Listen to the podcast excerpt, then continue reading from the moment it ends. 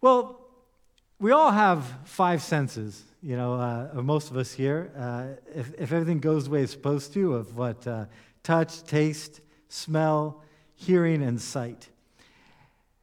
And they're all important. There's a, there's a Christian philosopher named Dallas Willard, and uh, he's an interesting guy that one time I read a book of his that he said that really our bodies are created by God to be able to relate to creation through the senses to hear, to see, to smell, to touch, to taste, to be in relationship with each other, to be able to talk and to touch, and also uh, to relate to God. And it's the one that we relate to God that sin has kind of cut off.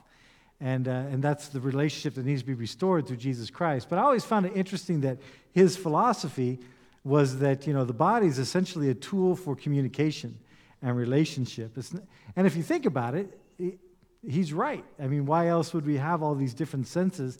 And when you look at the colors and just the diversity of what the world is around us, how amazing it is that we can relate to it in all these different ways. So, if I was to tell you you had to lose one of your five senses, which one would you choose? Which one would you say, okay, I can live without this one? That's a tough question if you really think about it, because you might say, well, touch isn't that big important. Uh, some of you say taste. Yeah, you see, well, touch is, touch is important because I don't, I'm not an expert on leprosy, but I'm told that part of the problem with people who have leprosy is they can't feel anything, and so they'll injure themselves, and then they don't realize they've injured themselves, and then this can get infected and cause problems. Taste, I don't know if I want to lose taste, man, because I love to eat, but maybe some of, some of you folks think differently about that. smell, smell affects taste.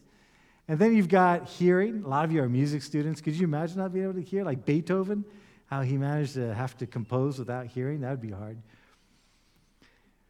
But I think sight for many of us would be the one that we'd really say, I don't want to live without being able to see. Because sight is one of those things that uh, it just informs us in so many different ways. It helps us to, to be safe as we walk around the world. Have you ever seen, you know, blind people when they're, they're on, using that cane?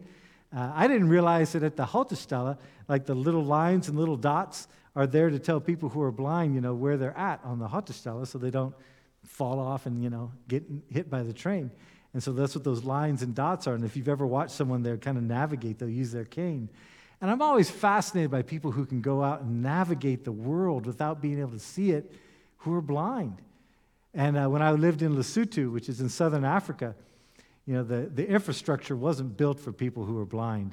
And uh, you did see the people out there with their canes kind of going around, but they had no real sidewalks and stuff. And I always thought, wow, that has got to be just kind of a everyday terrifying adventure to go out into this world that you can't see. And just hope that the rest of your senses uh, can pick up on being able to, to guide you.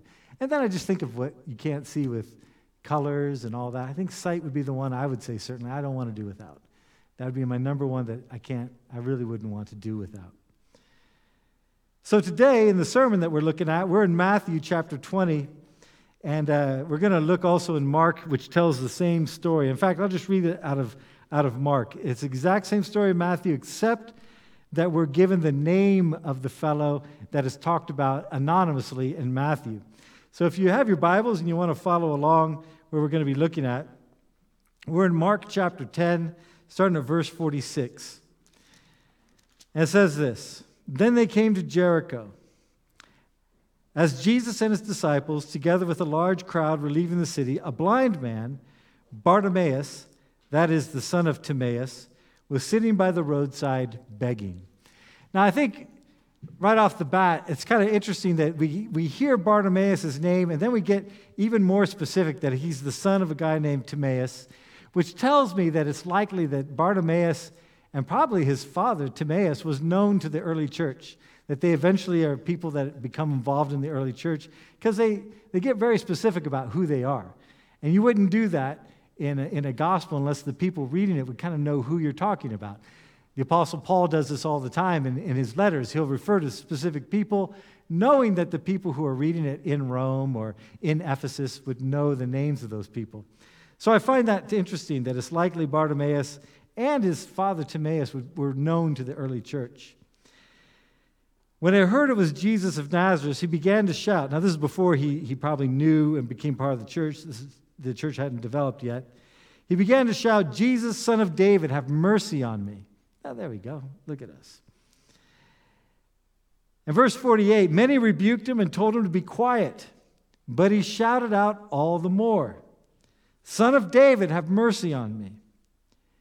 Jesus stopped and said, Call him. So they called to the blind man, Cheer up, on your feet, he's calling you. Throwing his cloak aside, he jumped to his feet and came to Jesus. What do you want me to do for you? Jesus asked him. The blind man said, Rabbi, I want to see. Go, said Jesus. Your faith has healed you. And immediately he received his sight and followed Jesus along the road. I think in many ways the story about Bartimaeus is, is a simple story, like many of the gospel stories. It's a simple story. Its concept is pretty straightforward. You know, there's this fellow Bartimaeus who's blind, and uh, in Matthew we learn that there's actually two of them there. Uh, but Bartimaeus, like this happens often in the Gospels, they'll focus in on the one who's talking the, to the almost complete exclusion of the other. Uh, they, the Gospels often do this. And so Mark just focuses on Bartimaeus. But there's actually two of them that were sitting there. And when they heard that Jesus was coming, they, they called out for him. And, and I, kind of backing up, I think this story is kind of a, a, a bit of a nutshell of what it means to follow Christ and what it means to come to know Christ, and how you have to understand your own limitations in order to reach out to what God brings into your life. And Bartimaeus was blind, and he knew he was blind. And it's interesting when you read the Gospels, blindness is something that is often asked, you know, the people in the Gospels often ask Jesus to heal, more so than any other particular disease. I mean, there are times he heals leprosy, skin diseases. Uh, there's times he heals someone who's mute. Uh, not too often people who are deaf, but blind, he's, he's often asked to heal. And Jesus will often do it in unusual ways. Sometimes he just touches them and they can see. So there's, a, there's one story where he mixes his spit with the dirt and then he puts it on their eyelids and he tells them to go wash uh, in, a, in a holy pool. And they do and they can see. One of the most interesting ones I think that's out there is where Jesus heals a guy who's blind and he says, I can see, but everything looks like trees walking around. And then Jesus touches him a second time, and he can see clearly. And I found that interesting because I read an article years ago written by a, an ophthalmologist who's an eye doctor, who said that, in the article, said that when people do, when they receive cornea transplants, if they've been blind for a long time, their brain has to be retrained to, to recognize what it's seeing. Because on your own, your eyes right now, everything would be upside down if your brain wasn't interpreting it for you. And even depth would be off. Your brain does a lot of interpretation, so it turns things right side up and gets things back together so you can actually function. Your eyesight is usable for you. And so this guy, who was a believer, he just said that, yeah, when Jesus healed his eyes, his brain had to, wasn't able to, to take in all the information. So then Jesus touches him a second time and he can see everything, which is a remarkable insight given that we didn't know that medically until thousands of years after Jesus actually performed that miracle, and it's recorded in those specific terms. That's, that's the kind of stuff that kind of blows my mind about the Bible, that these little details are found throughout the scripture. So this guy is born blind, Bartimaeus. And one thing about Bartimaeus you have to give him credit for is he knows what he needs. He knows that he's blind, and he knows that he needs someone to help him. And so he calls out to Jesus and he calls him Son of David. And we've mentioned before that the term Son of David is a unique one. It's, it's Jesus' own way that he refers to himself most of the time. And one reason why he does that, the scripture never tells us exactly why he does it, but there's speculation. It goes back to the uh, book of Daniel that it's part of the prophecy when Daniel sees one coming as the Son of Man entering into the court of heaven and who is given authority in the court of heaven over all things, and he comes as a Son of Man. And so Jesus uses this term very often, Son of Man. And Son of David is, is one that gets very specific because Son of Man then becomes the one that comes from the house of David. And Jesus, whenever anyone refers to him as Son of David, he will, it gets his attention for whatever reason. There's a Gentile lady who uses it. Remember, several weeks back, he calls, she calls him son of David, which was unusual because he was in Gentile territory. It's a very Jewish name. It's a very specific out of the house of David name, and yet this woman uses it, and it gets his attention, he starts talking to her. And in this case, as the blind man knows that Jesus is coming, he uses this title that he knows is going to get Jesus' attention. When he says, Have mercy on us, O Lord, son of David. And Jesus well, stops. But before Jesus gets a chance to talk to him, it's interesting what the crowd does. The crowd tells him to sit down and shut up. They rebuke him. To be rebuked isn't just told, that's wrong. To be rebuked is to told, you know, not just what you said is wrong, but you're wrong in what you're doing. It's a much more severe type of thing. Sit down, shut up. And what's the scripture say he does? He doesn't sit down. He begins to shout even louder and cry out even louder. You know, Son of David, have mercy on me. And then Jesus stops and says, Call him. You know, in our life as believers and non believers, this place of blindness is something, now, Bartimaeus' blindness is kind of the metaphor for the spiritual blindness that a lot of us have. A lot of people in the world think that they understand how the world functions around them. And they're able to, to function within their blindness. And this is like I told you, what I find fascinating about people who are physically blind today.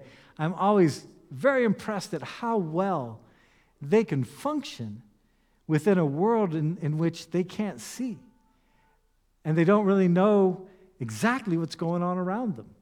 They can kind of figure it out through sound and smell and, and maybe, you know, heightened senses in other ways, but they really don't know what's going on.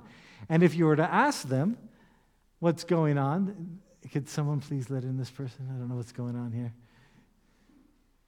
If someone were to say to them, Do you know what's going on?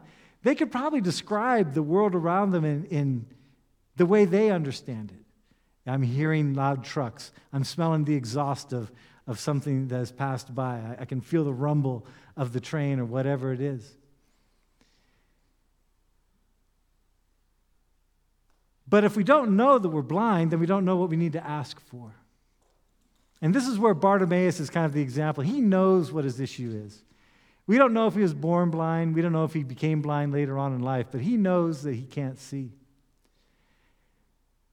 And I wonder how often it is that people don't even realize their spiritual blindness. That they're walking around in a world, like I said, you can interface because your body with the creation, you can talk with other people, but this relationship, this interface with God, the way to, to relate to Him is blinded. I think a lot of folks don't even realize that. They don't know what they don't know. I had an old guy I listened to one time. He was an Anglican pastor, and he told a story one time about when he was a young father. And he was an old man when he was telling this story. But uh, when he was a young father, uh, they were walking along the river. There was a park there, and somewhere along the way, they lost their child. And they began to panic because they weren't really from this town, and they were like running around looking for their child, and they couldn't find their child. And there was a river there, so of course they're thinking the worst, you know, oh my gosh, what if my child fell into the river? So they went down and they're looking, and they saw this gathering of people, and it was a birthday party for someone. So they started to go over there, and sure enough, their kid was at the birthday party. And, and, uh, and the thing that he said that struck me as profound, he goes, My child was lost and didn't even know it. In fact, my child was lost and was having a great time at this birthday party with a person they didn't even know, by the way. He just showed up. He was about seven years old and figured there's cake and ice cream. Everyone's singing a song. I'll just go there. And the, and the story, as he told it, you know, it was, it was, it was profound that you know, his child was lost, didn't know it. In fact, his child was having a good time and didn't realize the panic within their parents. I think this is what a lot of the world is like. They're blind and don't even know it. And Christ, you know, God is in his love, empties himself of his glory, walks among us, the very word of God made flesh, dwelling among us for us to, to know and to understand the very character and nature of God. And yet, most of the world didn't even recognize it. You know, they said Jesus was a glutton and hung out with tax collectors and prostitutes, or he was, you know, somehow violating the Sabbath. They always had reasons that they just couldn't recognize who Jesus really was. Bartimaeus did. In his blindness, ironically, Bartimaeus understands who Jesus is better than most people who can see. And he knows that he needs him, so he calls out to him. And Jesus, And the world responds kind of in a typical way. First, they tell him to sit down and shut up. And then when Jesus says, Oh, have him come, then they're like, Hey, cheer up, everything's great. I mean, the world goes from one extreme to the other on, on Bartimaeus. But he, he's not very, to give Bartimaeus credit, he doesn't really seem to be listening too much to the voices of the other people around him. He just kind of shuts it out and focuses on Jesus. And then Jesus does something that is indeed, I think, very interesting. It says in verse 51, he says, What do you want me to do for you? Now, that seems like a pretty obvious question, doesn't it? Someone comes up to you blind, says, Help me. You pretty much know what you want, right? But I think it's a good question. It's a deep question because Jesus knows that when Bartimaeus is able to see, his life is going to change. See, Bartimaeus had, had gotten used to life being blind. He knew how to function within his blind world. He knew how to take care of himself in his blind world. He, he begged most of the time, but that was a way that he knew how to function. And within society, they understood he can't see, he has to beg, we're going to help him. But that was all going to change if he could see. Everything in his world was going to change. He was going to have to no longer beg but work because people would see a man who could see and say, Well, why don't you get a job? Just like people do today, right? For better or for worse, the attitude often is, You look healthy enough, get a job. And this was going to change. And so Jesus says, What do you want me to do? Because if I allow you to see, everything's going to be different. And I think this is very similar to our own spiritual walk. When we come to a place where we're searching for truth, we're searching to understand what it is that, that our life is about. What is the meaning of life, the universe, and everything? And we go on this journey, and it's that journey of faith, and we begin to seek. And Jesus says, If you seek me, you'll find me. And I know in my own personal life, my parents made me go to church when I was a kid. I didn't really want to be in church. Uh, I wasn't a very uh, uh, willing participant, but I went because I was obedient enough to my parents to go. And some stuff got in there because when I began to really search, I knew what I needed to do. I knew who Christ was. I knew everything I needed to do. And it was actually in Germany where I became, I gave my life to Christ. I was, it was in 1986. It was a long time ago. For some of you, it's a long, long time ago, like before you're born, long time ago. For, for others of us, this is like yesterday. But uh, that's where I gave my life to Christ, somewhere between here and Bremen. Uh, I, was I was hitchhiking, you know, along in 86 and gave my life to Christ. So, anyway, and everything changed. And it was good, I can tell you. If you're in a place of searching and you're wondering, is it going to be worth it? It will be worth it. But it's not going to be necessarily easy. Just like Bartimaeus, now that he could see, he was going to have to work. The way he functioned in the world around him was going to have to change. Expectations that he had on the world around him was going to change. Expectations people had on him was going to change. Everything was going to change. So Jesus says to him, What is it you'd like me to do? Because it's a heavier thing than you might think to suddenly be able to see. But Bartimaeus knows what he wants. He wants to see. So he says, Rabbi, I want to see. And in that simple statement is very much the heart of the person who's seeking God to this day in faith. Jesus, I want to see. I want to understand why I'm here. I want to understand this world, this bizarre world that we're in that gets weirder and weirder, it seems like every year.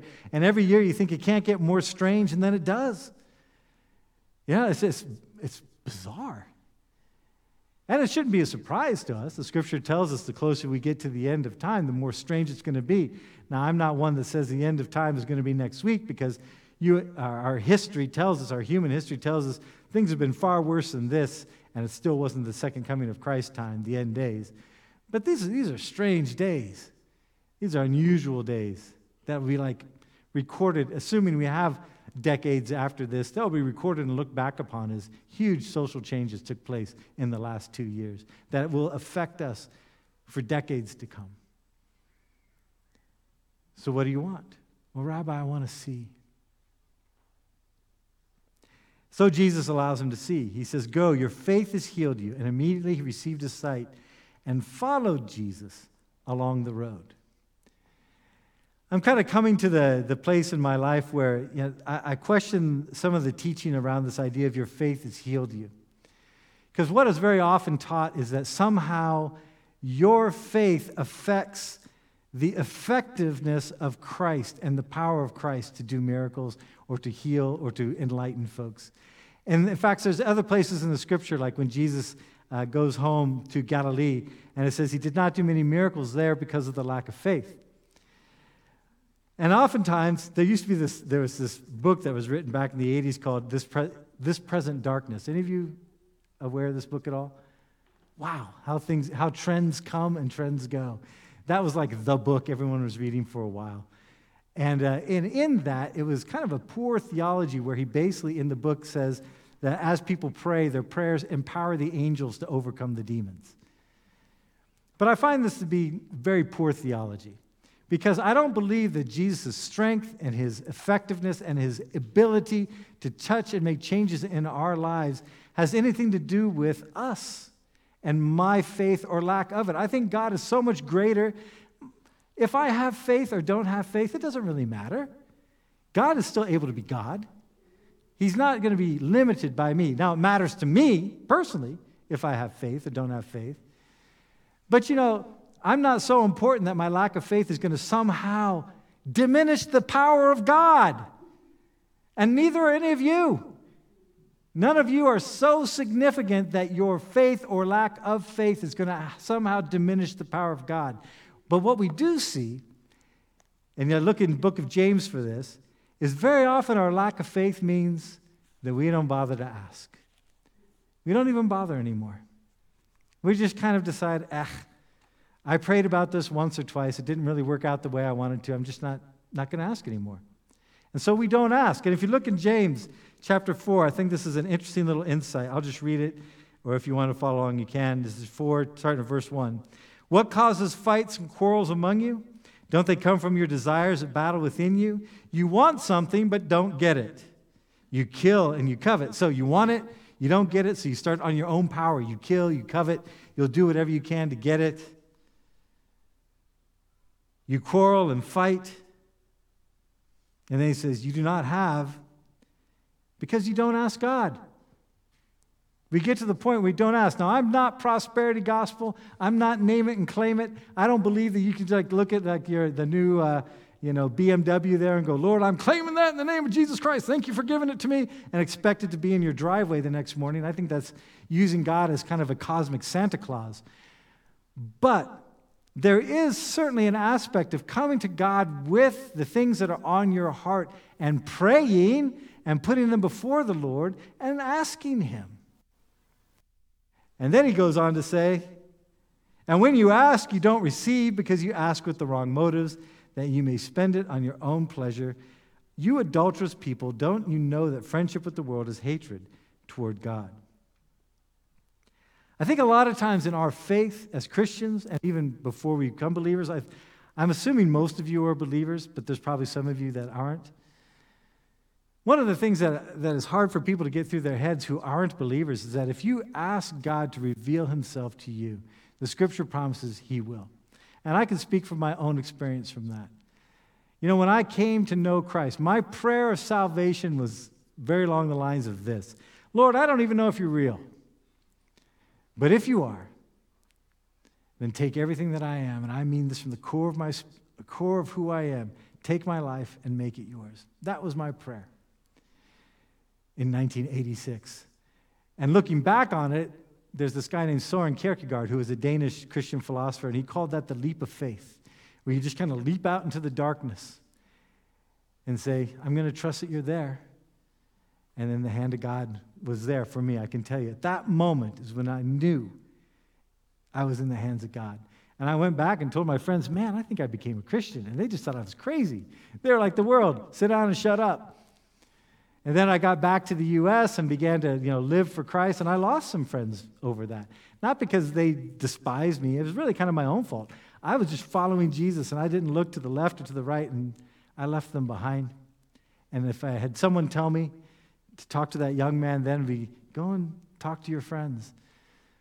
But these are the same friends that I got drunk with a lot, and so I figured that probably was a good thing that I walked away from them because they may have sucked me back in. I don't know. But I asked. And I think sometimes the reaction towards the prosperity gospel, which I, I can understand, I despise the prosperity gospel. I despise the health and wealth gospel because I think it leads people into deep disappointment. Because it's just not true. Being a Christian doesn't mean you don't suffer. Being a Christian means that in your suffering, there is, it is redeemed through the presence of God. Just as Christ, I, someone told me this this week and it just kind of stuck in like a, a little bolt of truth. You know, we are redeemed through the suffering of Christ, and our suffering is also given meaning and redeemed because of our relationship with Christ. It doesn't mean it goes away. And there's some here that understand that deeply because every day could be a disappointment to them, but they choose to worship their God and to find Christ in the midst of the disappointment and the suffering that they're going through right now broken relationships, broken health, all the things that we very often bring us down. And we look to God and say, Why? There is redemption because God is with you in that suffering. And He can give it meaning. And I know sometimes that is cold comfort, but it's true. And Bartimaeus receives his, his sight because he asks for it. And I would encourage us to be a people that, is thank, that are thankful, but also people in that thankfulness to ask God. And if the answer is no, the answer is no to something. That's fine, but we can ask. Doesn't hurt to ask. And then it says, and then he followed, he says, immediately he received his sight and followed Jesus along that road. When you are given sight, you're not given sight by God just to go off and continue to live your life with, as if it hasn't changed. Bartimaeus wasn't given the option to live his life as if it hadn't changed. I don't think they made sunglasses back then, so he couldn't put on a pair of shades and act like he was still blind. Everyone knew he could see now. And his life I'm sure his community expected him to live in a different way as a person who could see. And how did he choose to live it? He followed Jesus. And I think this is why he's known to the early church by name and even his father's name, because it says he began to follow Jesus on the road. And I think that following Jesus took Bartimaeus into the church as it began to form, and later on was well known enough, including his own father was well known enough within the church community to be mentioned by name. And that says something. And so when you are called, when you have received sight from God, you're not just called to continue to live your life as if nothing has changed. You are expected to live as though something has changed. And what has changed is that the Holy Spirit of God within you now gives you the opportunity to live within the character of Christ. And what is the character of Christ? Well, the character of Christ is basically the fruit of the Spirit, not the gifts of the Spirit, the fruit of the Spirit. And the fruit of the Spirit is what? Love, joy, peace, patience, kindness, goodness, faithfulness, gentleness, and self control. And the scripture says, against these things there is no law. Because you don't write a law that says, well, you're being too gentle or you're being too self controlled. The world will tell you sometimes you're loving too much or you're caring too much. But you're not supposed to follow what the world says. You follow what Christ says. What was his example of love, peace, patience, kindness, goodness, faithfulness, gentleness, and self control? When you become a believer, when your eyes open up and you follow Jesus Christ, this is the place of expected growth because as these fruits in your life grow, and Jesus says, by the way, how do you know if someone who's, who is like, you know, in God or in the kingdom of God? It says, by your fruits you'll know them, not by the spiritual gifts they might have but by their fruits. Because spiritual gifts, lots of religions have different spiritual gifts. Speaking in tongues, which has caused a lot of uh, controversy throughout the church from the very beginning. Just read the book of 1 Corinthians. One reason why it causes a lot of issues is because speaking in tongues is not unique to Christianity. Almost, there are many religions throughout the world, Sufism, uh, different forms of, of uh, pagan religion, where people get into this place where they begin to ecstatically utter out words that are not a language of their own or anything that people can understand. So you can't just look at gifts of the Spirit and say that makes a person a Christian, because those things can be counterfeited. But the fruits, love, joy, peace, patience, kindness, goodness, faithfulness, gentleness, self control, these are character things, and you can't fake it for very long. You can try and fake it for a while, but stress will bring out the truth.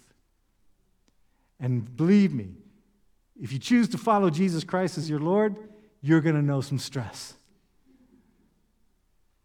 Because He wants you to know some stress. He wants you to learn to trust.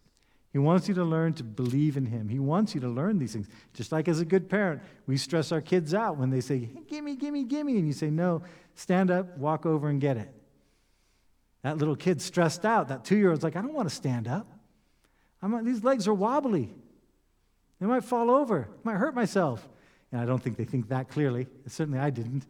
But, but it forces them to, to grow. God's the same way. So, no, if you follow Christ, there will be stress, there will be suffering, but it will be redeemed, it will have meaning as you come to know Him. So, I want to encourage you if you're a believer and you, are, you have a blind spot or you've kind of drifted from Christ, get refocused on Him. If you've stopped talking, you stopped asking, go back to asking until He says, let's not talk about this anymore. There was a time that the Apostle Paul, he says, I prayed for this thorn to be removed, and finally the Spirit of the Lord said to me, My grace is sufficient for you. In other words, this isn't going to go away. I'm just going to help you deal with it. But there are times, and that was an answer for Paul.